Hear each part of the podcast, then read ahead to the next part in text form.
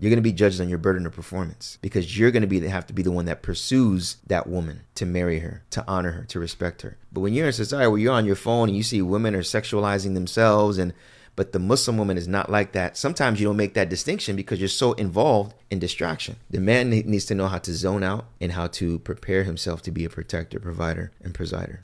Sheikh Abdullah Oduro, my brother, thank What's you so on, much man? for coming on the podcast, bro. Good to be here, man. Appreciate you. Uh, as many of you already know, Sheikh Abdullah Oduro is the Imam at Islamic Center of Capel, contributor at Yaqeen Institute, and founder of Masterman, a program focused on reviving true masculinity in Muslim men.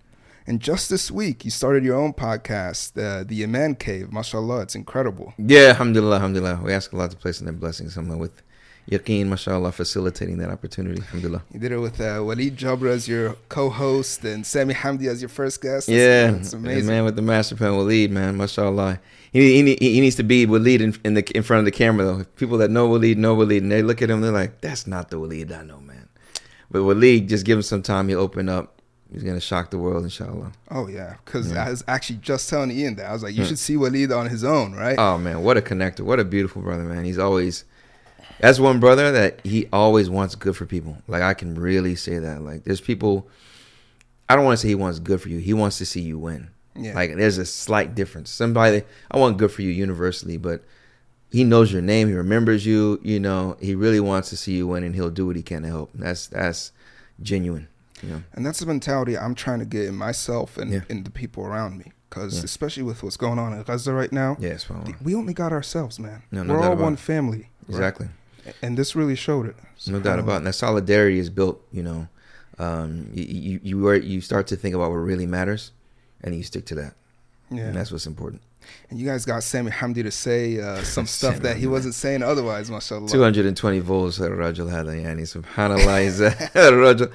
Mashallah. What you see, what you see is what you get with Sami, Yani. That's him on and off camera. Full of energy, stories to tell, inserts a joke here and there you know mashallah Sami's mashallah full of energy You know, he said the subhanallah that dua he said where he said he used to ask Allah to be a lantern for Islam. Yeah. He really does feel like a light in this darkness right now. Subhanallah. yeah mashallah may Allah bless him man full of energy and ha- having something to say with substance and um, being used as a means of hope for a lot of people that were feeling hopeless from helplessness you know and that's what helplessness can bring you sometimes i mean countless times i've been asked by youth and and community members what can we do or i feel i'm not doing enough or you know why would allah dot dot dot you know what i'm saying so How is how is how's it been so far filming with Yaqeen and doing all that? The production looks amazing. How's it? Oh, been it's beautiful, man. I mean, you know, it's, it's a family, man, and that's one thing I think. The one thing I love about Yaqeen is, is the family structure, the culture. That you know, when we come together, when we work together, we remind each other about Allah, and it's really about. It's really I don't use the word customer base but it's really about getting to getting to the ummah, reaching the ummah in an impactful way. You know, from the production to uh, the marketing, uh, you know, everything from you know correspondence with guests, you know, for them to see the high quality, see the family, see how you know I love meeting with the the shuyukh. You know, we get together on the Zoom calls and we just exchange ideas, agree, disagree. It doesn't matter because the the goal is there to reach the people and to for Allah to use us as a means to be impactful in the iman and the belief system of the average Muslim. I mean, I mean, and, and you guys had an impact on me personally. I'll Alhamdulillah. tell you that much. That's why I'm a huge fan of Yaqeen and try to support in any way I can. Alhamdulillah. And I'm, I'm glad to just be a part of it, you know, and I always tell them that, you know, mashallah, tabarakallah. Alhamdulillah. As you guys will probably see later, me and uh, Sheikh Oduro got a workout in today. Ah, Alhamdulillah. Oh my goodness! I was nervous beforehand, but Oh, I, really? oh yeah, of course, man. I was like, okay, I don't know if I'm gonna keep up, and I did not. I yeah, did no, not you keep kept up, mashallah. You know, you do what you had to do. You held your own. Alhamdulillah. You know how Khabib says, "I'm gonna take you to the depths of the ocean." Yeah. that's what she did today, brother. Alhamdulillah. I have Alhamdulillah. uh, look at my hands right now. I had to take Yes. off the blood, but Stripes, stripes. That's what Blood, we call sweat, them. and Stripes. tears. Hey, there you go. Blood, sweat, and tears. You didn't cry though, but I don't, I don't know what happened when you got back. oh, not You not know. the tears. No, man, and especially with what's going on with Gaza right Yeah. now, I, I've actually been motivated at the gym more than ever before. Beautiful. You know, I, I've been feeling a lot of frustration, and I I don't know how to. A lot of us feel helpless right now, and hope not hopeless actually. We just mm-hmm. feel helpless. You mm-hmm. you look at what's happening, and you can't even bring in one bottle of water into Gaza. Right. Well, there's two billion of us, and we're just watching thirty thousand plus of our brothers and sisters getting killed. And as a man, you have a natural instinct to want to protect your family, Right. to want to protect your mother and father. And seeing other men lose that i- mm. is deeply painful. Yeah. And as a Muslim man, you want to protect your ummah. Yeah, definitely. What can, even though this is extremely applicable to also Muslim women, sticking to your subject matter expertise on men, what can Muslim men do and channel that anger and frustration and energy in a more productive manner during this time? I mean, being the best version of themselves. So I would say initially just learning more about their faith, learning more about Allah subhanahu wa ta'ala, because that's where everything starts, right? It's really knowing the purpose of your existence. Why are you here? So everything that you do in your life is going to be an acknowledgement and manifestation of that knowledge, of that purpose. So your purpose is ultimately to worship Allah and show gratitude towards Him. He gave you a framework and a system which is called the Deen of Islam, the Sharia. Not to sound too cliche, but the initially what we do is we practice our Deen, and the best way of doing that is looking at the life of the Prophet Muhammad sallallahu alaihi wasallam, who was given the revelation to all of mankind in every aspect of our life, and that is what is important. So, firstly, talking about your intimacy with Allah subhanahu wa taala, Like, how do you get closer to Him? The best way to do that is by knowing Him. So you know His names, His attributes. So you know Ar-Rahman, what that means. He's the merciful, and that's upon all forms of creation. But Ar-Rahim, as some scholars would mention, that's for people that voluntarily believe in His oneness, right? The Tawheed, the, the, the monotheistic belief in God. But then you have, you know, how do I show mercy to other forms of creation? Ar-Rahimun Yarhamuhum Rahman, right? The hadith of the Prophet ﷺ that the scholars of hadith would use as their first hadith when introducing uh, transmission to their students of hadith. So you look at these names and attributes of Allah and see, okay, how am I trying to implement some of these beautiful attributes?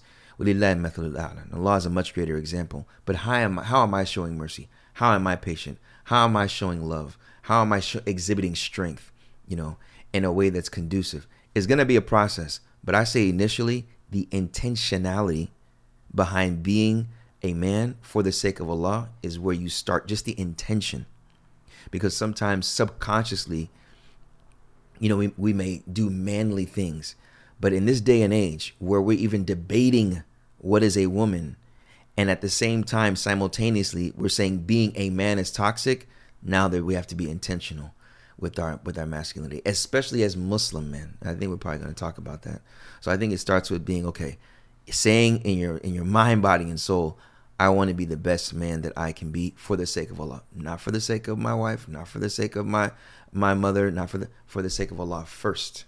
And everything trickles down from there and is manifested through that. As you grow older, this question becomes more and more important. Yeah. What does it mean to be a man, especially as a Muslim? I mean, ultimately, there, it, it- that's such it's it's a very big question, but I would say ultimately it's being what Allah created you to be, being your fitrah, your natural inclination, understanding your difference between uh, the female, embracing that, and just working hard at maintaining that right? So there, there's many attributes that we can go into uh, what it means to be a man, but I would ultimately say um, it would be the protection and provision, protection, provide, preside. During COVID and in the last year, Andrew Tate and many others have tried to hold the baton for manhood, Yeah. uh, citing the amount of women they have or the amount of money that they have. Uh, and this message has actually resonated with a lot of men around the world, uh, and especially a lot of Muslim men, actually. Yeah. Uh, if that's the case, then why has there uh, a lot of people have said that their message is wrong and it's toxic and red pill and so on. Right. If that's the case, then why has their message resonated with so many men? I think that's the question that needs to be asked. I, I think that's the question. Honestly, that's the question that needs to be asked. That's the question that needs to be answered by those that demonize Tate in every single way. I'm not here. To, I'm not here to defend Tate. I'm not here to wear a Tate T-shirt. I defend him as my brother in Islam because he's embraced Islam.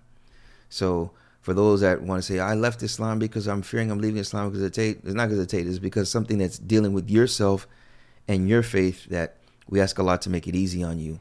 Some women have faced trauma and they hear certain things that he says brings back that trauma. Yeah, definitely some things that he says are clickbaity. They're un-Islamic. The cursing and the, you know, eh, you know, the image that is created does not coincide with a humble, honorable, strong Muslim man. But we still have to answer that question. Why are so many young men and older young, you know, I say newly married uh, men gravitating towards him because firstly he's disruptive and we as men like disruption. Uh, we like a little chaos. We like some people to go against the grain. But at the same time there are some men that are suffering. They're going through sexless marriages okay? Uh, they're afraid of rejection. Uh, they're watching porn. They're playing video games.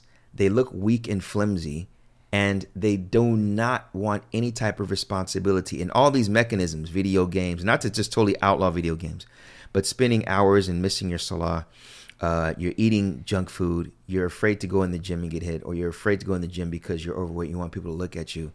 You know tate brings that message and others along with him. I mean you know from muhammad ali to malcolm x that, that message of recognizing who you are in your position and doing your best and struggling to live up to that potential that Allah has naturally created within you. So, for example, some of the things he says is get your butt out and get in the gym.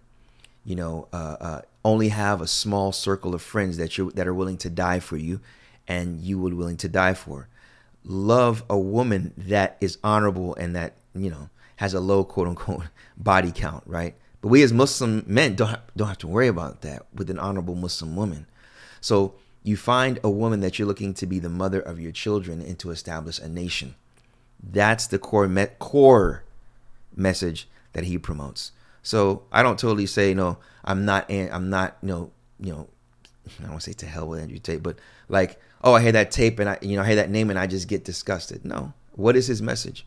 Some of it is some of it is clickbaity.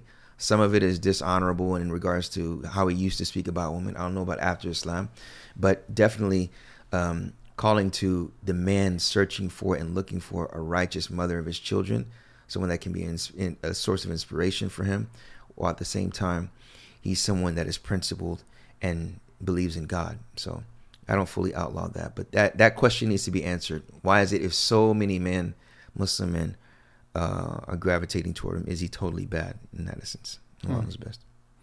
This subject has been something that has been a passion of yours for many years now. Mm. Why is that? Why do you, why is this a passion for you? Because I see men get emasculated, and I think look, my ultimate goal between all, behind all of this is the maintenance and establishment of families. Like if we were to sit here and demonize Tate, for example, it's going to separate the genders even more. Like there's going to be the gender war is going to much more intensified. Women are going to hate Tate because he says things like "women are my property," as he said before in one podcast before becoming a Muslim.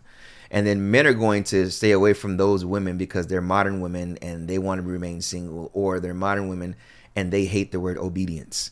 Right? It's just going to cause a more of a separation, just more of a separation.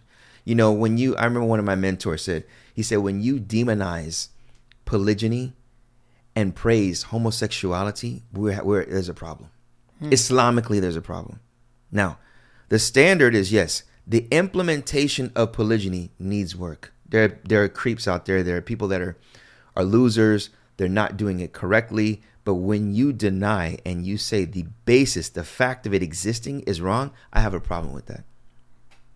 You know, Islamically, I have a problem with that.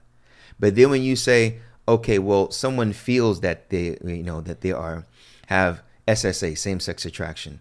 I'm not going to demonize them, right? And I'm not going to say they're outside of the fold of Islam. But when we have some sort of sympathy and inclusion of that and demonize the latter, that's where I have a problem with. Right? Because one is initially halal permissible, the implementation is another issue, which we can have a problem with. But when we you know mix up our standards and our priorities or dare i say our values that's where it's problematic so when it comes to men a lot of men you know because of a lot of the devices uh, and vices that they are that they encounter uh, it, it really it really breaks them down and it emasculates them whether they know it or not you know and that's why i really promote for men to get into like combat sports to read read, read. With AI, it's going to artificial intelligence. It's going to be much more of a challenge. Read to educate yourself, not just through school. I'm talking about in your home. Read about those those figures. Read about the companions. Get educated. Be competent. You know, and be intentional with that. When you go to the gym, learn struggle. Get hurt. I mean, when you look at your, I call those stripes because you remember the struggle and it's a thankful struggle and you realize i got over that hump i wonder what else is out there in myself that will make me a better version of myself and that's what hajj is man you know hajj is struggle you know if any of you know about muzdalifah it is struggle and those that have made hajj, hajj you're sitting men and women you're sitting here and you're like it wasn't that bad 30 days fasting i mean when you hear when a non-muslim hears that bro They think it's impossible. they think it's what oh, someone that doesn't understand Arabic memorizing a holy book.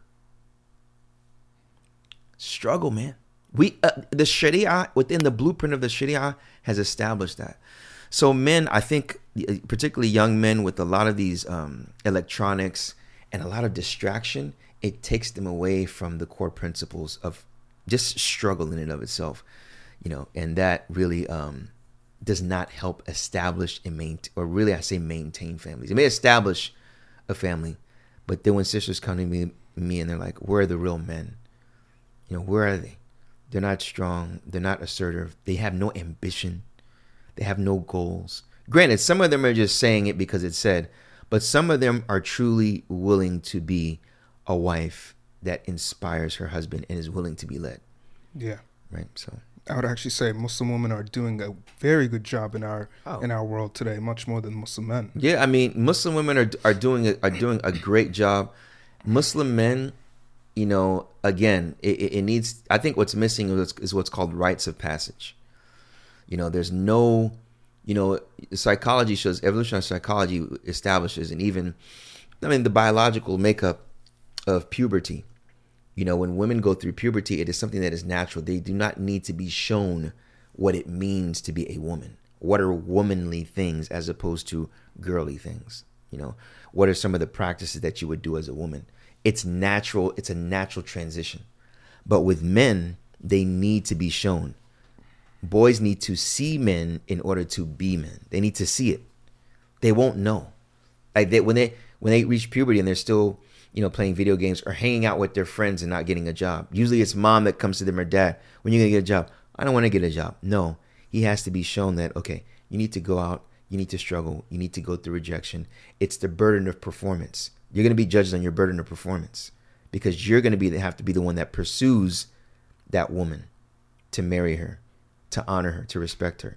But when you're in society where you're on your phone and you see women are sexualizing themselves and but the Muslim woman is not like that. Sometimes you don't make that distinction because you're so involved in distraction. The man needs to know how to zone out and how to prepare himself to be a protector, provider, and presider. How do you take the steps to even get in there? Because this is very difficult, the stuff you're talking about, and many Muslim men struggle with it.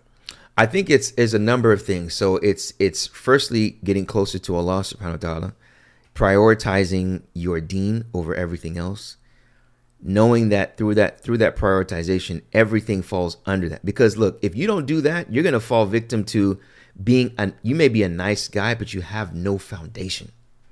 And that's where we see the red pill movement comes in. And it saves a lot of men. I'm going to be honest. It saves a lot of them psychologically because some of them are on the verge of, you know, uh, committing suicide, akhi. Because now we see with the rise of feminism or feminist ways of thinking, where women say we don't need a man. We don't need, what do we need him for? I have my gun or I, I, I know martial arts and I can go to the grocery store and cook for myself. Why am I going to bring another man inside of my home that's going to try to control me and want me to sit at home? Or try to control me and tell me not to work as much? You know, try to control me. See, this is the negative connotation that we may see that may emanate from women. So when men see that, men are like, "Well, what, what, what do, where am I uh, beneficial in society if they say they don't need me, right?" Um, so you find that a lot of these movements kind of bring them a sense of value to where they feel they're needed. You know, we as men, we want to feel that we are needed to protect and to provide. And once that feeling from a man is lost, some men may feel obsolete. That's why it's important for a man that he has a connection with Allah because he knows that once whatever he does is in order to please Allah, everything else falls under that.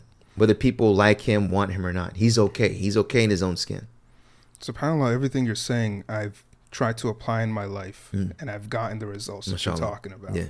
Yeah, no doubt about it, man. And I mean, and, and all these things like you know going to the gym. So you hear the rev, you know, guys in the Red movement say get in the gym.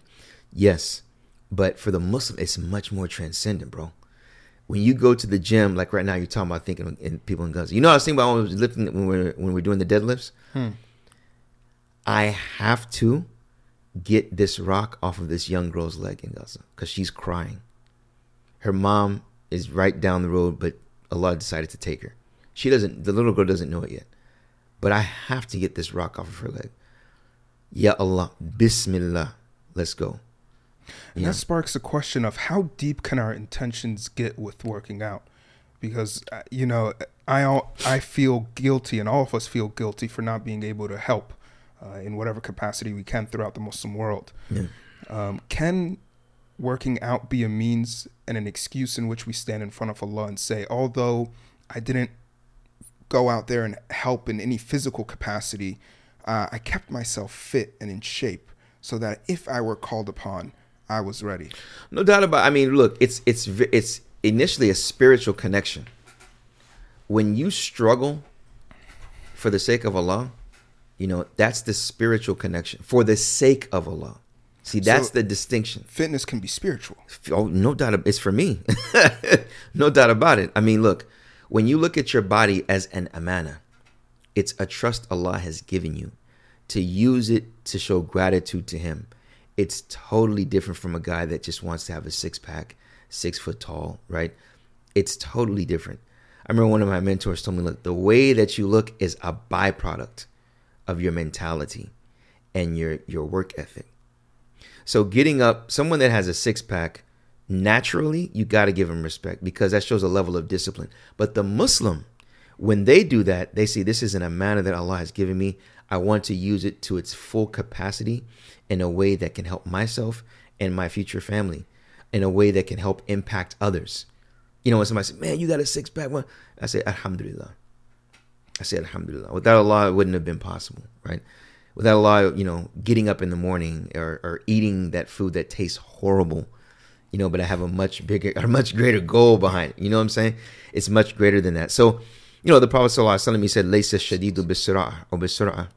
He said that, you know, the strength or the harsh one is not the one that can wrestle. إنما الشديد الذي يملك نفسه عند الغضب. The shadid, the harsh one, is the one that control them, can control themselves in times of anger. You look on your phone, you see what's happening with brothers and sisters around the world, and then you go to the gym and you let out that anger. You drop the weight. You say, Allahu Akbar, you drop the weight. You lift up the weight. You think about those that are struggling, and you say, Oh Allah, you've given me this strength. I'm going to push past this. Right? So you've released stress in the process of releasing stress, stress, you've, mashallah, secreted testosterone, which helps in your physique, which helps in strengthening or or and growing a muscle or numerous muscles at one time, right? To where when you look in the mirror, you're happy, but you see just beyond the muscles and the striations, you see discipline. You see struggle. You think about, man, what it took to get Alhamdulillah. Wa ma tawfiqi illa billah. There's no success without Allah. When you look in the mirror, you don't just say, "Man, I look, yo, yeah, yeah, oh, they all they going they all gonna be on me." You know, nah. it's like nah. It's like no, no, no, no, no. When I go to the next Islamic conference, shit, yo, no, it's gonna you know, be that, like that pre-shower. the pre-shower, yeah. No, I tell you, do that, bro. Do it in the shower. Um, but say Alhamdulillah. Mm. Know that it's because uh, Allah can easily, wallahi, Allah can easily take that away, bro. Allah can easily take that away. He can easily take that. You can tear your pectoralis major minor, tear a bicep, you know, tear a tendon. It, you guys are gonna be different. You're gonna scar up differently unless you get really good therapy. So you really have to. Every time you look at something, you say Alhamdulillah, and you think, what does Alhamdulillah mean? Where was there Alhamdulillah in the past in my life, and I didn't say it. So fitness is a huge opportunity. I say, you learn your reality through physicality. Any type of physical struggle that you go through, especially if it's over a long period of time, wallahi, that makes you a man. Wallahi, that makes you a man because there's nothing like training for a long period of time or for a particular event and losing or fighting. This is why I like fighting so much. Even though, you know, Islam we don't, you know, we don't make it recreational to hit in the face, right? But when you train and you get hit and you go through physical struggle and you lose in front of people, especially your family, man, you have to that takes a level of resilience, man. That takes a level of resilience. It hurts. It hurts. I used to wrestle in high school. It hurts. Yeah, it hurts physically, emotionally, and sometimes even spiritually. How? Man, Allah, I've been training for so long and I've been training you every time. You know, I pray Fajr, and then I train and then after I even pray Duha when I'm done training to Allah to make me, oh Allah, allow me to win this. It can struggle spiritually with the Qadr. I've worked so hard. I've done so good. I'm trying to be a better Muslim. I left video games. I left a couple of hours off the video games, and I've, ch- I've changed those hours with preparing food and training, right? And reading some Quran, reading good books on on principles of life. But then I tore my hamstring. Why? I didn't do anything wrong to anybody. Now it's spiritual. That's Especially with something like wrestling or fighting, your three minutes, six minutes in fighting or wrestling is Hmm. all, is an hour, two hours, three hours of training. Subhanallah. And you, once you're when you're in that three to five minute range, it's no longer about physicality; it's mentality. Yeah, exactly, man. Because somebody can be strong, but if you break them down mentally, mm. and see, that's the beautiful thing. Because with the Muslim, the spirituality helps feed that mentality to where you know, وَمَا تَوْفِيقِ إِلَّا بِاللَّهِ. There's no success without Allah. Spiritually, I know that my connection to Allah and my trust in Him is what will keep me strong mentally. Because when you when you're in those situations, it's going to be naturally activated. Like when I walk outside and then I see a sister being harassed, for example, or somebody harasses me, you know, there is going to be fear there. But that you don't let that fear control you. And that's the final frontier, man. And you know, you'll only know at that moment, but how are you conditioning yourself to where when that moment comes, hence your question, how do you condition yourself to where when that moment comes, you're able to do the right ethical, dare I say, manly thing. Right? And that's what's important. Yeah, Sheikh let's get some brie out here, man. I want you to try it for Let's go, sure. let's go. So this is uh this is one this is probably my favorite type of cheese right here. Okay. Uh, this is gonna be a ratatouille moment. Because if you have it with the grape, A what kind of moment? a ratatouille moment. What does that mean? You know, you watch Ratatouille the movie? No. What is that? Really? Ratatouille? Ratatouille. No, I don't know what that is. No, You've never watched Ratatouille the movie? no sir. Ian, am I am I tripping here? Or is that a pretty known movie? Okay, so so Ratatouille, he made him try this combo. Uh-huh. Uh, it's a rat that uh, it's not very nice that it's a rat, but it's a rat in, in France that ends up being the best cook in France, best chef. You talking about Splinter? what Splinter? You don't know Splinter? No, Oh man, those that are watching, those that know Splinter, okay, that shows your age. I don't know Ratatouille. He doesn't know. I don't know Ratatouille. He doesn't know Splinter. Wow, Teenage Mutant Ninja Turtles. You ever heard of oh yeah, yeah. The the, the Back in the day, this. You were holding me for that the other day. Oh man, yeah. Splinter was like their their master, their sensei. Aren't aren't the teenage ner- uh, Ninja Turtles all named after artists like Michelangelo? Yes, and yes. Donatello, Michelangelo. I don't remember the other ones. Raphael. Raphael. Yeah. I never really got into Teenage Mutant Ninja Turtles because I just I, I didn't like the way they looked. They creeped me out a little bit. Oh man, that was, that blew up around my time, man, when it first came out. Ian, can you pull up Ratatouille?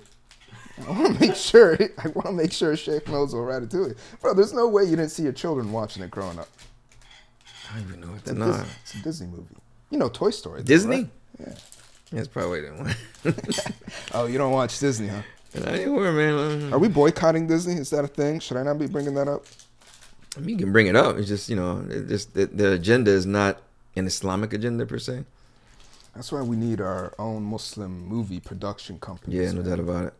The, the, what they value is not in accordance to that which just conducive to protecting families. Let's just say that. Oh yeah, they're actively they're actively working against what we're talking about Yeah. throughout this entire That's it. podcast so far. Why do you think that is? What what's their agenda here? Why is it? I think How is it beneficial for the elite in this country and in the West to make their men weaker and their women stronger? Well, I don't think I don't think they'll say it like that. They'll probably say to make the men more like women, some would say, or to make the men less non-toxic by doing K to K to K, doing this type of thing, this type of thing, this type of thing, right? Because men, as some may believe, are inherently toxic, or men are given a lot of toxic messaging, or women are oppressed socially. Therefore, we need to liberate quote. We need to liberate free w- women from the shackles of society that are very patriarchal. So it's an ideology. They misogynistic. genuinely. Oh, no believe- doubt about it. There- Oh, no doubt about it. It's an ideology. It's like it reminds me of uh, when Allah says, وَإِذْ قُلْنَا لَهُ- وَإِذْ قُلْنَا لَهُمْ لَا تُفْسِدُنَّ فِي الْأَرْضِ something like that. قالوا بل نحن مصلحون. Oh, I know. وإذا قيل لهم لا تفسدوا في الأرض قالوا إنما نحن مصلحون Yeah. ألا And, إنهم هم المفسدون ولكن لا يشعرون yeah. No, no. And can you translate that for the? Oh, if it was said to them, "Do not cause mischief on the earth," they say, "No, no, no, no. We are ones that are, are rectifying the earth. We're bringing good to the earth." we're Then a lot- progressing it. Yeah, huh? We're progressing. Progressing it. Allah innahum humul mufsidun. No, no, no, no. Allah says, no, no, no. Allah innahum. Verily, they are causing transgression on the earth or mischief on the earth, but they don't even realize it. They don't even feel it. it. And fasad is corruption, right? Corruption. That's the word. Yeah, they're causing a lot of corruption. Um, when you're telling children that they have the rights to do things that go beyond their parents' wishes, or they have the right to change their anatomy and physiology, um, you know, this is this is ludicrous in Islam. We don't accept that, right? Um, just I mean, like plastic surgery for cosmetic recreational reasons is unacceptable in Islam. So for someone to totally deny themselves by cutting off or you know what Allah has given them, that is where it can be problematic, right? Uh, when you equate the woman with the man or the man with the woman, because a lot of times you know we're mad at the the woman being the superhero, but sometimes you you know equate the man with the woman as well, even though the same thing, but you're making the man act like the woman as well. Islamically, we don't accept that, and and, and a man doesn't accept that because we're naturally created different. Like I use this, this there's a term, the burden of performance. You know, the burden of performance is different from the man than the woman. Naturally. When a when a child is born, generally they go straight to the breast of the mother. Hmm. There's a level of performance that she has to perform there. The burden of performance on the man is going to be different, just with that particular scenario. So, naturally created differently, and I think Disney tries to make it equal or to even downplay those roles or convolute them, which is problematic in many ways. Yeah. Go ahead, try it, man. I want to see your opinion on it. I do it with the fork or do it with the. You can do hand, fork, whatever. I just don't want to touch. I have some tea here too. Oh, you gotta pop the grape in Mhm. immediately. Mm-hmm. I usually do this with block cheese. My mom introduced cheese. me to it. Just regular, you know, the block. Okay. Well, I used to. Until What- I found that I was. Oh, this is probably had lactose. It's all good. Kind of lactose intolerant, but Are you? Mm. Oh, I should have known that. it's all good. You're, are you Zabiha? I was trying to get us lunch, but I didn't know if you were Zabiha or not. I'm Abdullah.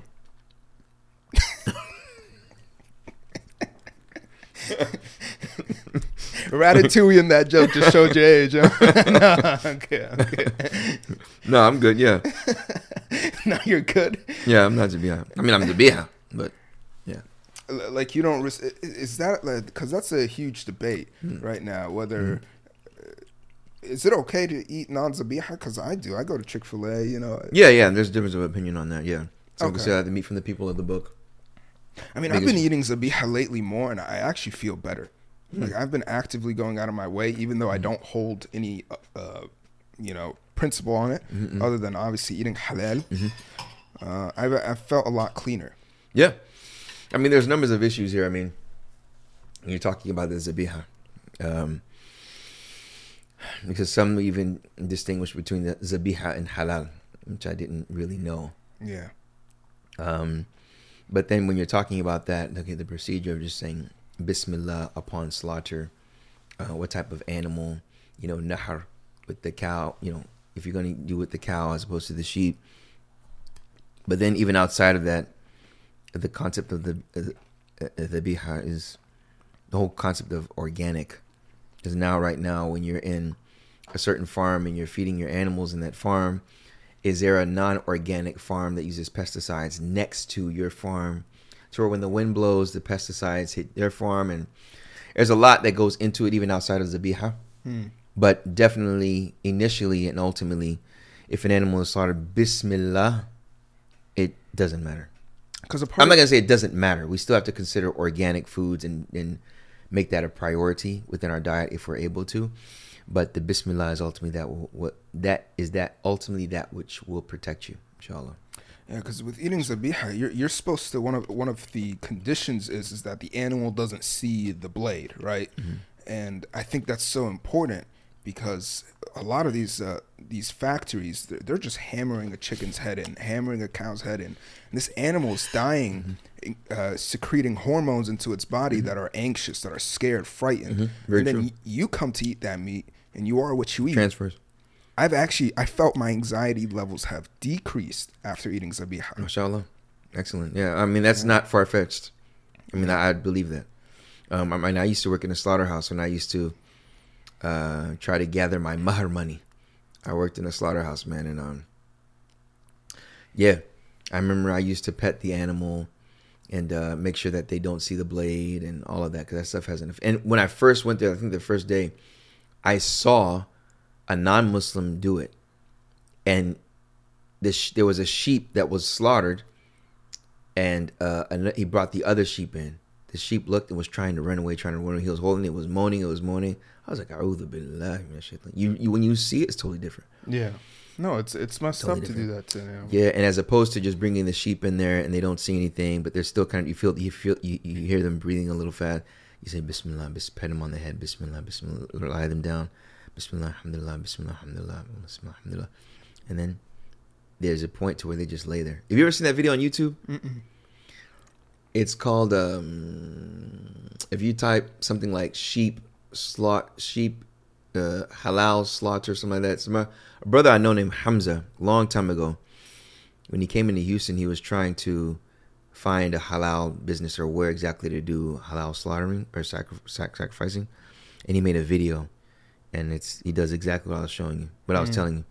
Literally, it's a big animal. They're, they're, they were a little competitive, combative in the beginning, but then he would say Bismillah and pet it, and they would just lay down to the point to where he would just put his finger, put their ear over their eye, and say, "Look, this is the mercy of Allah," and the animal just laying down there, Mm. just ready. Subhanallah. So I've seen that. I've experienced it. Yeah. Ian is the I think maybe the HDMI cord's not plugged in, brother. Right here. I've been looking at uh, where to plug it in. I can I can see him stressing from the corner of my eye. Oh, really? He's like, how do I get this going? uh, okay, yeah, we'll we'll try to pull that up right now. Actually, Yeah, they call it Mercy Halal. Yeah, that was the name of it. Mercy Halal. Mercy Halal Slaughter, Part One. Sheikh, uh, a lot of people want to know. The world wants to know. And after working out with you, I think I already know the answer. What is that? Are you natty or nah? Oh, of course, man. I don't mess with that stuff. no way. I'm not trying to impress nobody. I, I'm not trying to impress nobody, man. I, I don't. I mean, I'm not trying to impress myself to that level to where I have to go artificial and possibly have side effects for what? Hey man, it's a real compliment for you to be good at what you're so good at what you're doing. People think you're cheating. Yeah, yeah. No, I've been asked. I've been asked. Some people have asked me. I could tell. I told some people. I could tell they didn't believe me. I'm like, I'm not trying to impress you, so it's all good. you, know, all you gotta do is be like, "Come to the gym with me, and you'll believe me." Yeah, alhamdulillah, man. It's I just hard work with intelligence at the same time. I think it's is very very important, and that's again what young men need is just hard work and physicality is an easy segue for them to use that as an example of life. Hmm. So Uh, Are steroids? I mean, because you mentioned uh, Botox earlier. Steroids are haram, right? yes, And what's the reason behind that? Allah says, "Wala tulku aydikum ila tahluka." He says, "Do do not let do not uh, use your hands to bring forth your own destruction." So if there is something that is you're consuming that has negative effects on your anatomy and physiology with no real purpose, medicinal purpose, then it's haram. Cocaine, haram, right? unless you're using cocaine for anesthesia and there's no other replacement. So you'll find anesthesiologists may use it to numb the area, particularly when they use in uh, uh, surgery, like the nose area. Cocaine is an it can be an anesthesia or can numb the area, for lack of better words, right? But if you're just using it recreationally, that's where it becomes haram because it immediately causes destruction to the body, immediately and over time, to where one can die from cocaine overdose. Um, steroids is that which has many numerous negative side effects. You know, uh, you know, making the testicles smaller, um, uh, even the, the, the uh, your testosterone levels. I mean, you you you you increase your musculature and hypertrophy, but you'll start to look older. Uh, yeah, and there's there's numerous numerous effects of, of steroids, negative effects of steroids. When you look at okay, what is the um, what are the benefits of it? Short term hypertrophy, intensity, um, but the long term effects are negative. Uh, that can have a def- detriment on your tissues uh, and on just on your body in general. Hmm. Yeah, Ian, I think you found the video. that's it. The second one. That second one here? Yep. Oh, it's a white guy. Yep. He's Well, Muslim. he's Muslim. Yeah. Oh. yeah. He's um, I can't remember. I think he's Palestinian.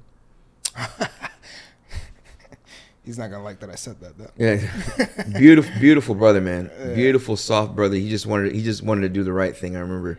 Ian, He you literally could came into Houston. He's like, I'm just looking for some shield. Yeah. put- skip where? So uh, Yeah, skip all the way probably towards. Okay. Yes. Anyone, Yeah, he seems like he's gonna definitely do it at the not end of one the by video. himself. That No, I would think, you know, really very- make yeah, it where- very where it's intense. more- a lot It has viewed. to be two or more, minimum. الذي لا يسمعني شيء في الأرض ولا في السماء وهو السميع العليم بسم الله الله أكبر بسم الله الله أكبر بسم الله الله أكبر There you go, baby. look at that. This is total submission. Oh, Total submission. This guy is ready for anything to be done to him. And he's not Look at that. nervous, he's not resisting, Allah Akbar. he's man. in total relaxation. This is something every uh, Muslim should try at least once in their life. Yeah, I'm Every taking my kids for Eid. Eid, and this is another thing.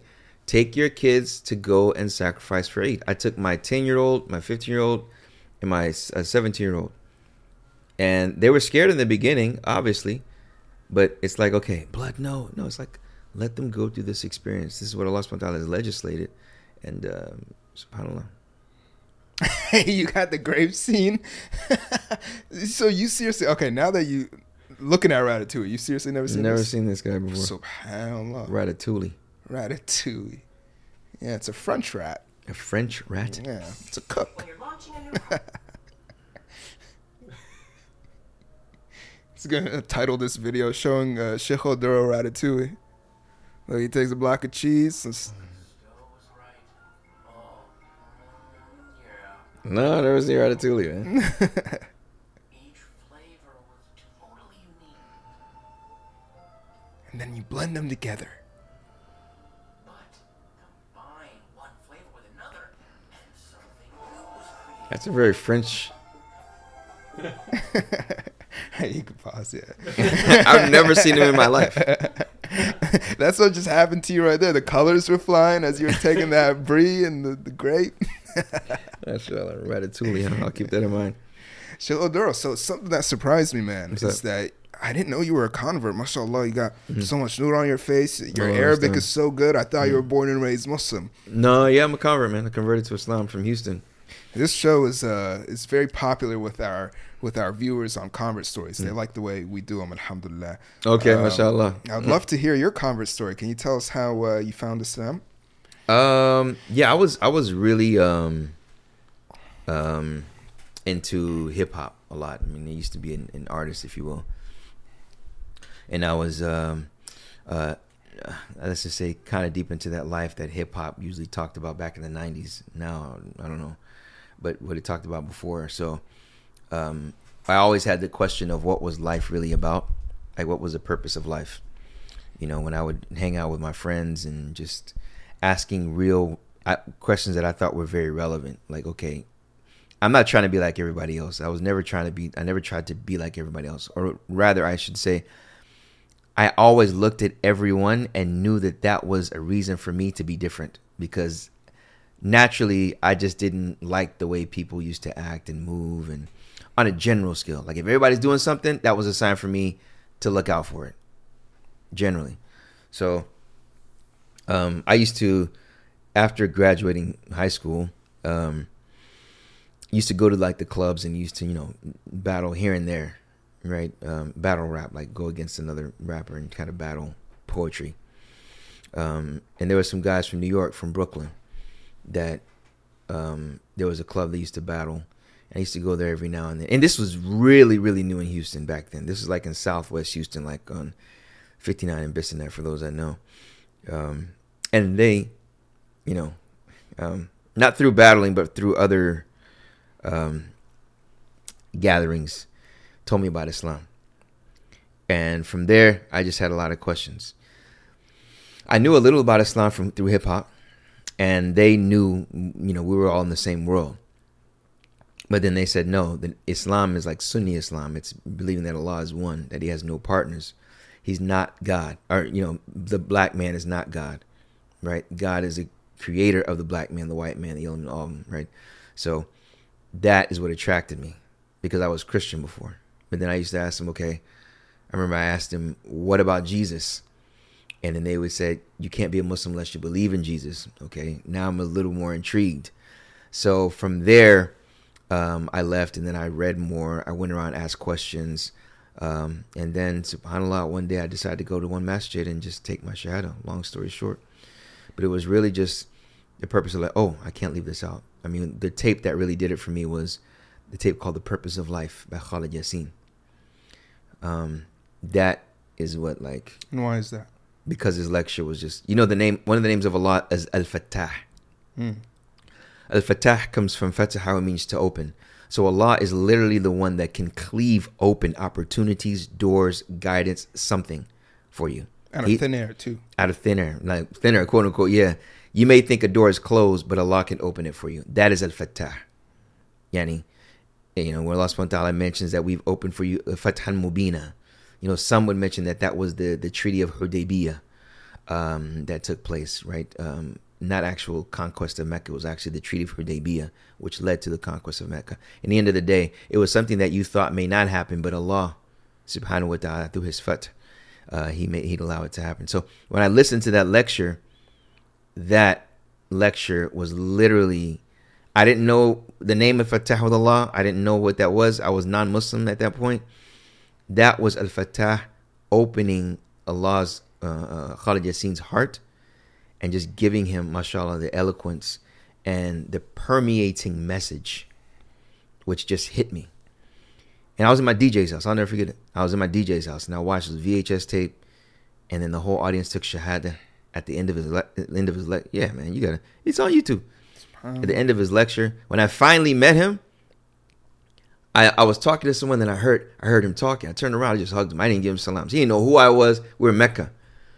He didn't know who I was. I just turned around and just hugged him. I said, "Man, you don't know what you've done in my in my life." SubhanAllah. Yeah, and he's like, "Oh," and I could tell the way he responded. Other people have done that to him. Mm. You know, Khalid Yassin is is a is a gem. Allah, Allah has blessed him with um, to be very eloquent. I've never seen him. Is he still alive today? He's still alive. He's still alive. Huh. But I would say some may argue that in Christianity there is no race. There's a lot of black Christians. There's a lot of white Christians. Mhm. What made Islam stand out to you over Christianity? the oneness of Allah, the Tawheed. So that was the message that the brothers from Brooklyn were giving. So this is the purpose of life. This is the second one he did because there was a lot, a lot of requests for him to redo it. But there's one where he's wearing a white thobe and a white ghutra, and he's in Jeddah, and it looks like a very old video. Type up, type up the purpose of life, part one. Yeah, part one. Go down, go down. If you go further down, down, down. That one.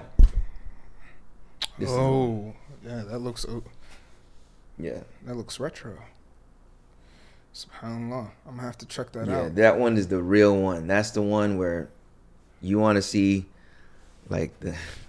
I don't want to make the comparison, but just for you to understand that I have a dream of of dawah to non-Muslims. That one right there is the one. Now his style is a little aggressive, um, but it's it's subhanallah, man. It's passionate. That was like I memorized this whole lecture, man. I mean- oh yeah, I'm listening. So the main thing that resonated with you was the opener, Al Fatah. Well, the main thing that resonated with me was that God is not like His creation. Like when I used to hear Christianity, the Son of God, and we and Jesus is God. Like if Jesus was a man, and naturally, man has limits. How in the world could the one that created everything be confined to one genus and have limits? God was crucified? How? That was, I could not understand it. And I naturally, nafsi la taqbal. My, I, my, I couldn't accept that even if I tried my hardest. How can God die? Well, it's not technically God. Okay. Then when you come up to al-Islam, no, no, no, no, no, no, no. Laysa kamithlihi shay, akhi. Laysa kamithlihi shay. Evan. Well, who is samir al-alim. At the same time, who was Sami Alim? There is nothing that is like him. The verse says, "Laysa kamithli shay." There is nothing that is similar or like him in any shape, form, or fashion. But at the same time, he's all hearing and the all knowing. What is beautiful about this is that he's the all hearing and the all knowing in a way that is befitting to the majesty of one that nothing is like. And that concept, I didn't need to be convinced. I was like, yeah, yeah, and because that's what God is to me. What else? Oh, Islam says that? Oh, hold on. Okay, I don't want to be associated with no name or no religion. Muhammad, okay, here we go. Nation, okay. Nah, you're but then when I looked at the life of Muhammad and at the concurrence with all the prophets, alayhimus salam, that they were all calling to Laysa Kamithli Shay, there's nothing like him. I was like, yeah, this is this is definitely the way. Have you ever pondered about what differentiated your mentality and spiritual state than other Christians? Because what you're saying to a born and raised Muslim seems so obvious. Right. How come other Christians aren't seeing the same thing? I think a lot of it is social. I mean, you got to understand, you know, particularly with uh, you say even Africans and African Americans, the the concept of of of of of God being a man, being Jesus, was introduced to them. Uh, It was introduced to them along with other worldly benefits at the same time. Um, you know, with the transatlantic slave trade, there were many people that were there were many Muslims that were in the transatlantic slave trade. When they came into the Americas, um, particularly that of North America, Christianity came along with the package of being provided by your master, being provided by your master, right? Um, so it was something that they took on passively, embraced, and over time, the evolution of that religion, especially among these people, was that you know, God is this white man that's on this image on the wall, right? Um, but there were many of them that came in as as as with Muslim names, but I think it was a lot of societal pressures. Not all of it, but some of it was definitely that. Well, you go go press press play. It's, uh, it's muted. May Allah bless us. Go, go back just a little. May Go Allah back just a little. us. And I would say to all of Yeah, you right there. brothers, Play it. in what you were, in your thinking and practice. In finality, brothers, I ask you an honest and direct question. How many of you understood what I said to you? How many of you? Just raise your hand that you understood. How You many want to bring it back a little earlier? no, no, this is right How many of you? How, many of you disagree with what I said? about God. about God, about Muhammad, Muhammad. about the creation of life. How many disagree essentially with what I said? Okay, all of those who agree with what I said, raise your hand. What's this? What's this? Say, I bear witness that there's only one God. I bear witness that there's only one God. And I bear witness that Muhammad is the messenger of God. I mean, I mean, I mean. Okay. May Allah bless us. Have you ever seen that before? No. I mean, it happens, but I mean, I didn't even, you know, when I was not Muslim, I didn't even know what was going on. Like everybody, probably not every single person in the audience, but a good number of voices you heard took shahada right there. Yeah. Did you do that too? Did No, no, no, no, no, no, not that moment, not at that moment. Oh, But I didn't know that that means you become a Muslim yeah. because I was still a non-Muslim. I thought it was just like, you know, all the people in the back say Subhanallah, raise your hands if you know. I didn't know what it was. But then when I became a Muslim, I was like, so they became a Muslim from listening to the lecture? So wow. Hmm. And then later I understood Shahada, what that means, and I said, wow, that's amazing. Subhanallah. But it, I mean, that that that is probably the one of the best lectures I've ever heard in my entire life. I mean, that's when it hit me up. I left, and I'm like, man, I got to do something. I can't leave with this knowledge and not do anything with it.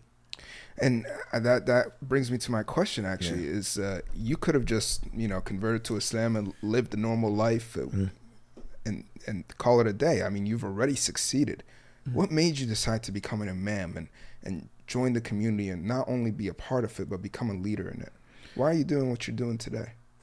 I mean, it's really. I mean, there's a lot of things. I mean, I, I I remember when I became a Muslim, my main priority was to learn more about Islam, to learn more about the Quran, to learn more about the Sunnah, because if I felt that that was the way to heaven, everything else was secondary. Everything else was secondary. Like I want to know what Allah is telling me how to live my life. That's all that matters to me right now. And then I subconsciously knew, and I don't know this from Allah subhanahu wa ta'ala, is that once I do that, everything will be fine, inshallah.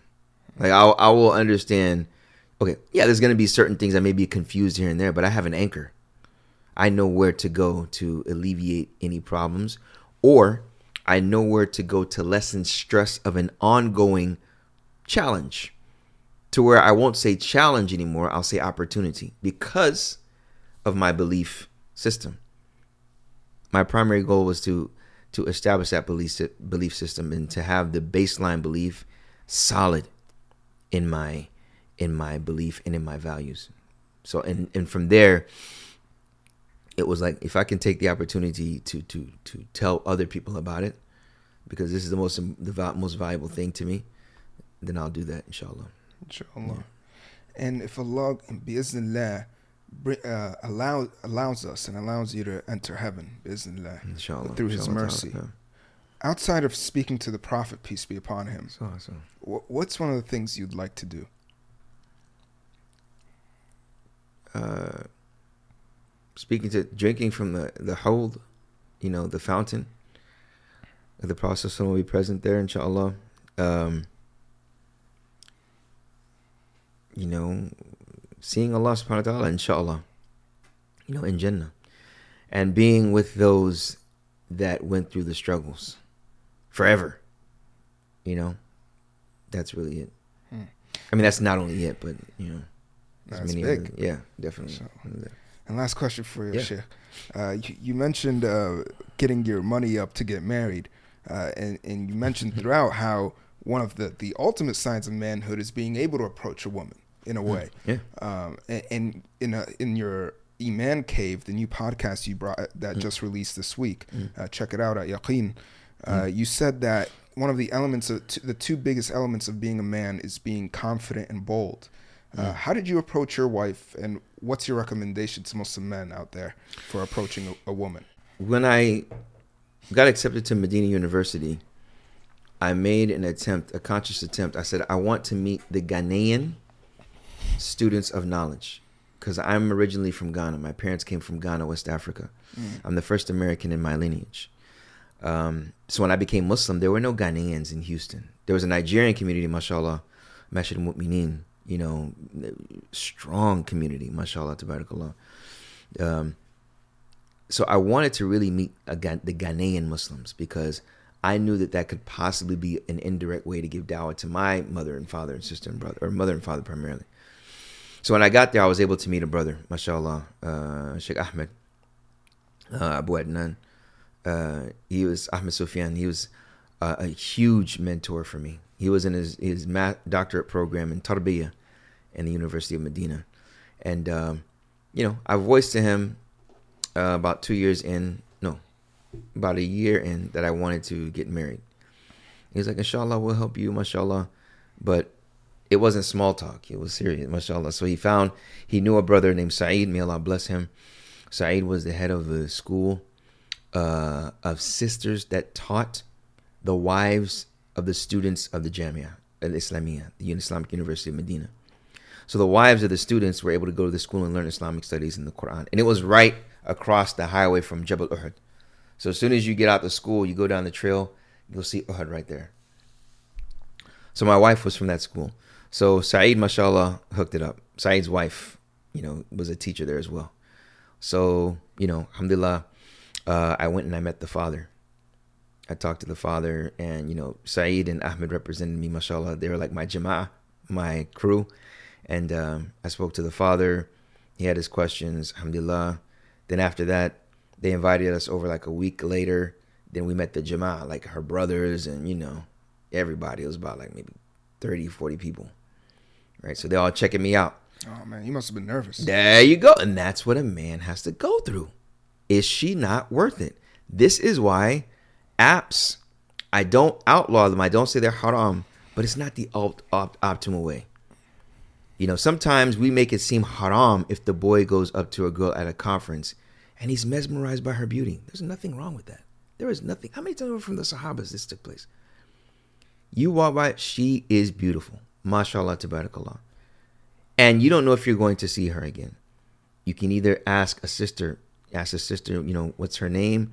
You know, is there a way I can speak to her father? You immediately go to a male representative. Immediately. You know, to, you know, talk to her, you know, talk her up. No. You talk to her, you say, you know what, I'm is there a way that I could speak to her? Who's your father? Is your father or brother around here? Someone I could talk to? You know, you immediately want to talk to a male representative and then entertain the possibility of marriage. Well, that's what I did. I mean, mine was, I mean, Alhamdulillah was probably the ideal way, and I use that because it's not it's not like that with everyone. You know, I approached her father, then met them again, met the Jamaat, and after that, uh, I, I was able to meet her with her father in the room. Um, we didn't even look at each. Other I didn't even look at. her. I was so nervous, man. I didn't even look at her. so I told the father, and I was, and again, another nervous. I was, I was nervous, man. He drove me home. I was like, Sheikh, Bismillah ar-Rahman ar-Rahim. He was like, Ishfi. He doesn't speak English. He was like, What's wrong? I said, Well, Sheikh, I didn't look at your daughter. And he was like, Ish? And I was like, I didn't look at your daughter. I was ready to take what came with it. Hmm. In Wallahi, Sheikh, in my mind, I'm like, I am not marrying a girl that doesn't look good to me. It's not gonna happen. You know what I'm saying? Right. I went and I tell brothers, the sister without makeup, how does she look, Achi? You want to be able to wake up and you look at her and you're like, mashallah. because you don't want to see Khadija with no makeup on, but then she's Fatima with makeup on. Hmm. Like, who are you? Like, nah, man. Yeah. You know, and I, I mean, I, I, I'm not a woman. You know what I'm saying? I'm not a female. But, you know, what they look at, what they look like without makeup on is the best scenario.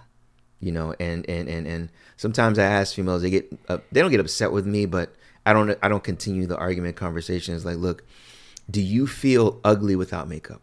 You don't have to answer the question. If you do feel ugly without makeup, you know, it's something you probably want to review. You know what I'm saying? But again, I'm not here to criticize all women, things of that nature. But I, that's what I tell men. And, you know, um, so I told my father in law, who's not my father in law, I said, look, I didn't see her. And he's like, shuf.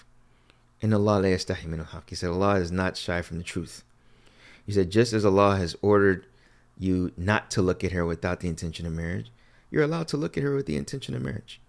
So he set up a meeting again, and uh, it was with her brother and him. No, yeah, if I'm not mistaken, her brother and him. And then he asked the questions, and then he was like, "Look," like he told me to look. yeah. yeah, man.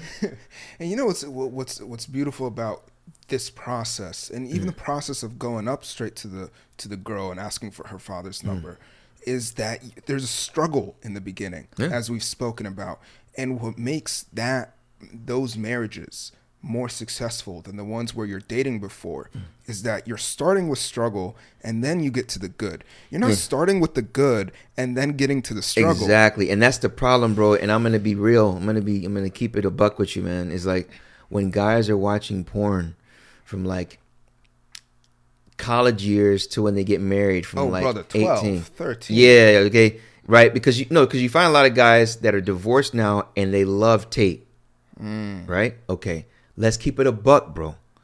Let's keep it a hundred percent.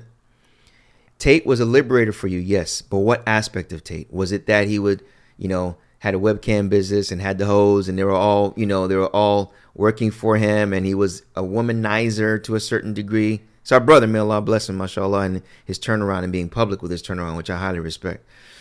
But these brothers have to ask themselves that question. Were you someone that was watching a lot of porn? And then when you get married you're trying to have your wife do certain things and she's very innocent doesn't know anything. And then you're trying to be some type of you know allah knows best. You know what i'm saying? This is where brothers got to be real man. It's like look i'm not gonna sit here and demonize titties of my brother but at the same token the sisters don't hate him for no reason at the same time. Hmm. That's why we ummatun wasata. We're a middle nation akhi. We take the middle course. We have our standards which is the sunnah period I'm not a Tate uh, Tateite. It doesn't matter. Tate has to yeah he has to align with the Sunnah. If he aligns with the Sunnah, I'm with him. If he doesn't, in aspects of his life that he doesn't, I say no, he's wrong. Period. Doesn't matter. Our our allegiance is not to one one particular individual.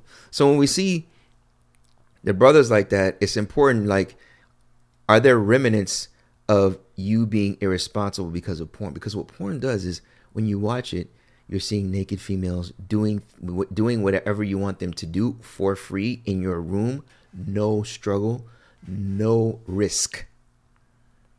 And you fulfill yourself, you get to self fulfillment with no intimacy with someone that you're willing to die for.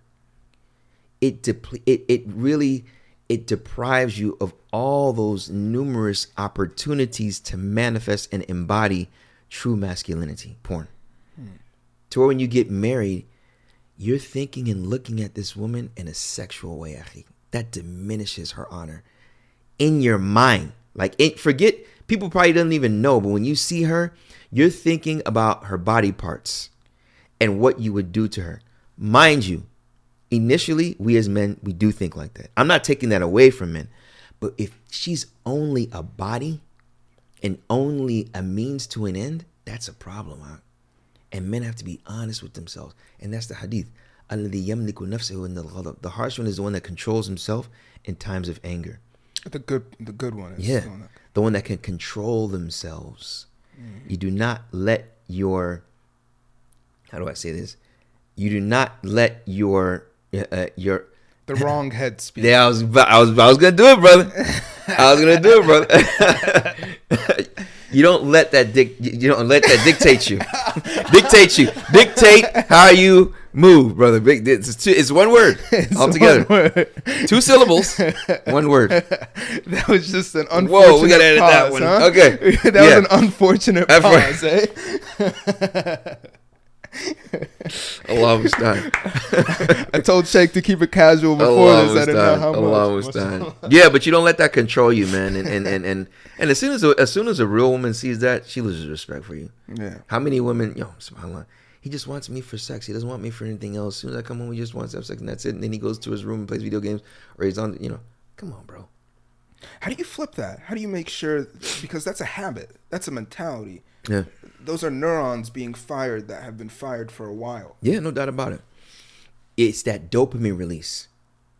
So when you have that dopamine release and you're sitting at home, you got to see, okay, I like this, but how is it going to help me? Because you know you have to be honest when you learn. Because again, men, boys don't know this stuff, so they need to hear from men. Look, when you watch this porn, bro, it's gonna make you look at women a certain way. Do you want the mother of your children? Do you want to look at a girl just that way and you find out y'all don't get along and y'all have a child because you sexualized her? You have to explain what sexualizing means. Because in society, women sexualize themselves and they even, subhanAllah, nowadays, when you find, you know, the whole concept of body count. Now a woman will just outright say how much you're gonna pay for it, like soft prostitution, straight up, like straight back back in my day. It wasn't like that. So it's straight up. So when a Muslim is used to that and he associates that with females in general, it's a problem. So one thing he needs to things he needs to do is get busy, get a job, work and do something in a field that he's interested in. If he lo- if he's on his phone a lot, go work at a T-Mobile, go work at a phone repair agency, a phone repair company. You know, I'm not gonna make that much money. It's not about the money yet, bro. It's about time management, learning how to get up and do something that you don't want to do, but you know it's better for you ultimately, and that's responsibility. Doing things with diligence, doing things that needs to be done with diligence, right? You get a job, you don't go out. I can't go out tonight, man. You gotta, you gotta work. Yeah, I gotta work. Right? You have time that you go to the gym. You go to the gym, whether it's walking around with with kettlebells around your neighborhood, around your house, going up your stairs twenty times, something that is some physical exertion, and you stick to it the majority of the time. There are gonna be days you don't want to, bro, and you're not going to. But how do you feel that you didn't? The only way you'll feel that you didn't is when the majority of the times that you don't want to, you do it anyway. Mm. When you're bored, studies show that when you're bored, people that are bored, they they're very altruistic. Like they give in charity or they give to good causes when they're bored because they just get up and do something. The fact is, you you got to just get up and do it. Don't think too much about it. And that's the opposite. That's how shaitan gets you from both ways. You know, analysis paralysis. You think too much about it. So just getting up and just doing it. That's how a young man can start the pathway to being a master man and changing himself. Is just getting up and doing it. And when they're sitting down and they're bored, just get out and do something. Primarily having a job, keeping your schedule slightly, you keeping your schedule busy, you know, working on your mind, body, and soul, your salawat. I mean, this is something that should be first for everything. Yeah. Right. This is something that was written a thousand years ago by Fakhruddin Razi, right? Mm. Uh, at the beginning of guidance, Bidayat Ah, al-Hidayah. bidayah, hidayah, no. He literally says the first thing to getting closer to Allah is time management. Mm, no, no, no, no. Sorry, sorry, Incredible. sorry, Incredible. sorry. Yeah. Sheikh, I I would love to keep you longer, man. Allah I, I know you got you got stuff to do. Yeah, man. Alhamdulillah, I don't know if the science fair is over yet, but I alhamdulillah. know, I know. Sheikh Abdullah Oduro, it was a pleasure having you on the, uh, the Ansari feek, man. podcast, bro. I hope you enjoyed. It's like, no, I enjoyed it. Alhamdulillah. Always have a good time sitting with the brothers, man. Always, man. It seems like your man cave as well, man. Ah, It's no. nice. we try, man. Yeah, yeah. Just need a couple spider webs in here, and you know you'd be good. Some hard, hard bread, you know, Some hard Neanderthal bread. looking, you know. Mashallah. Alhamdulillah. Alhamdulillah. Thank you guys for tuning in to the Ansari podcast.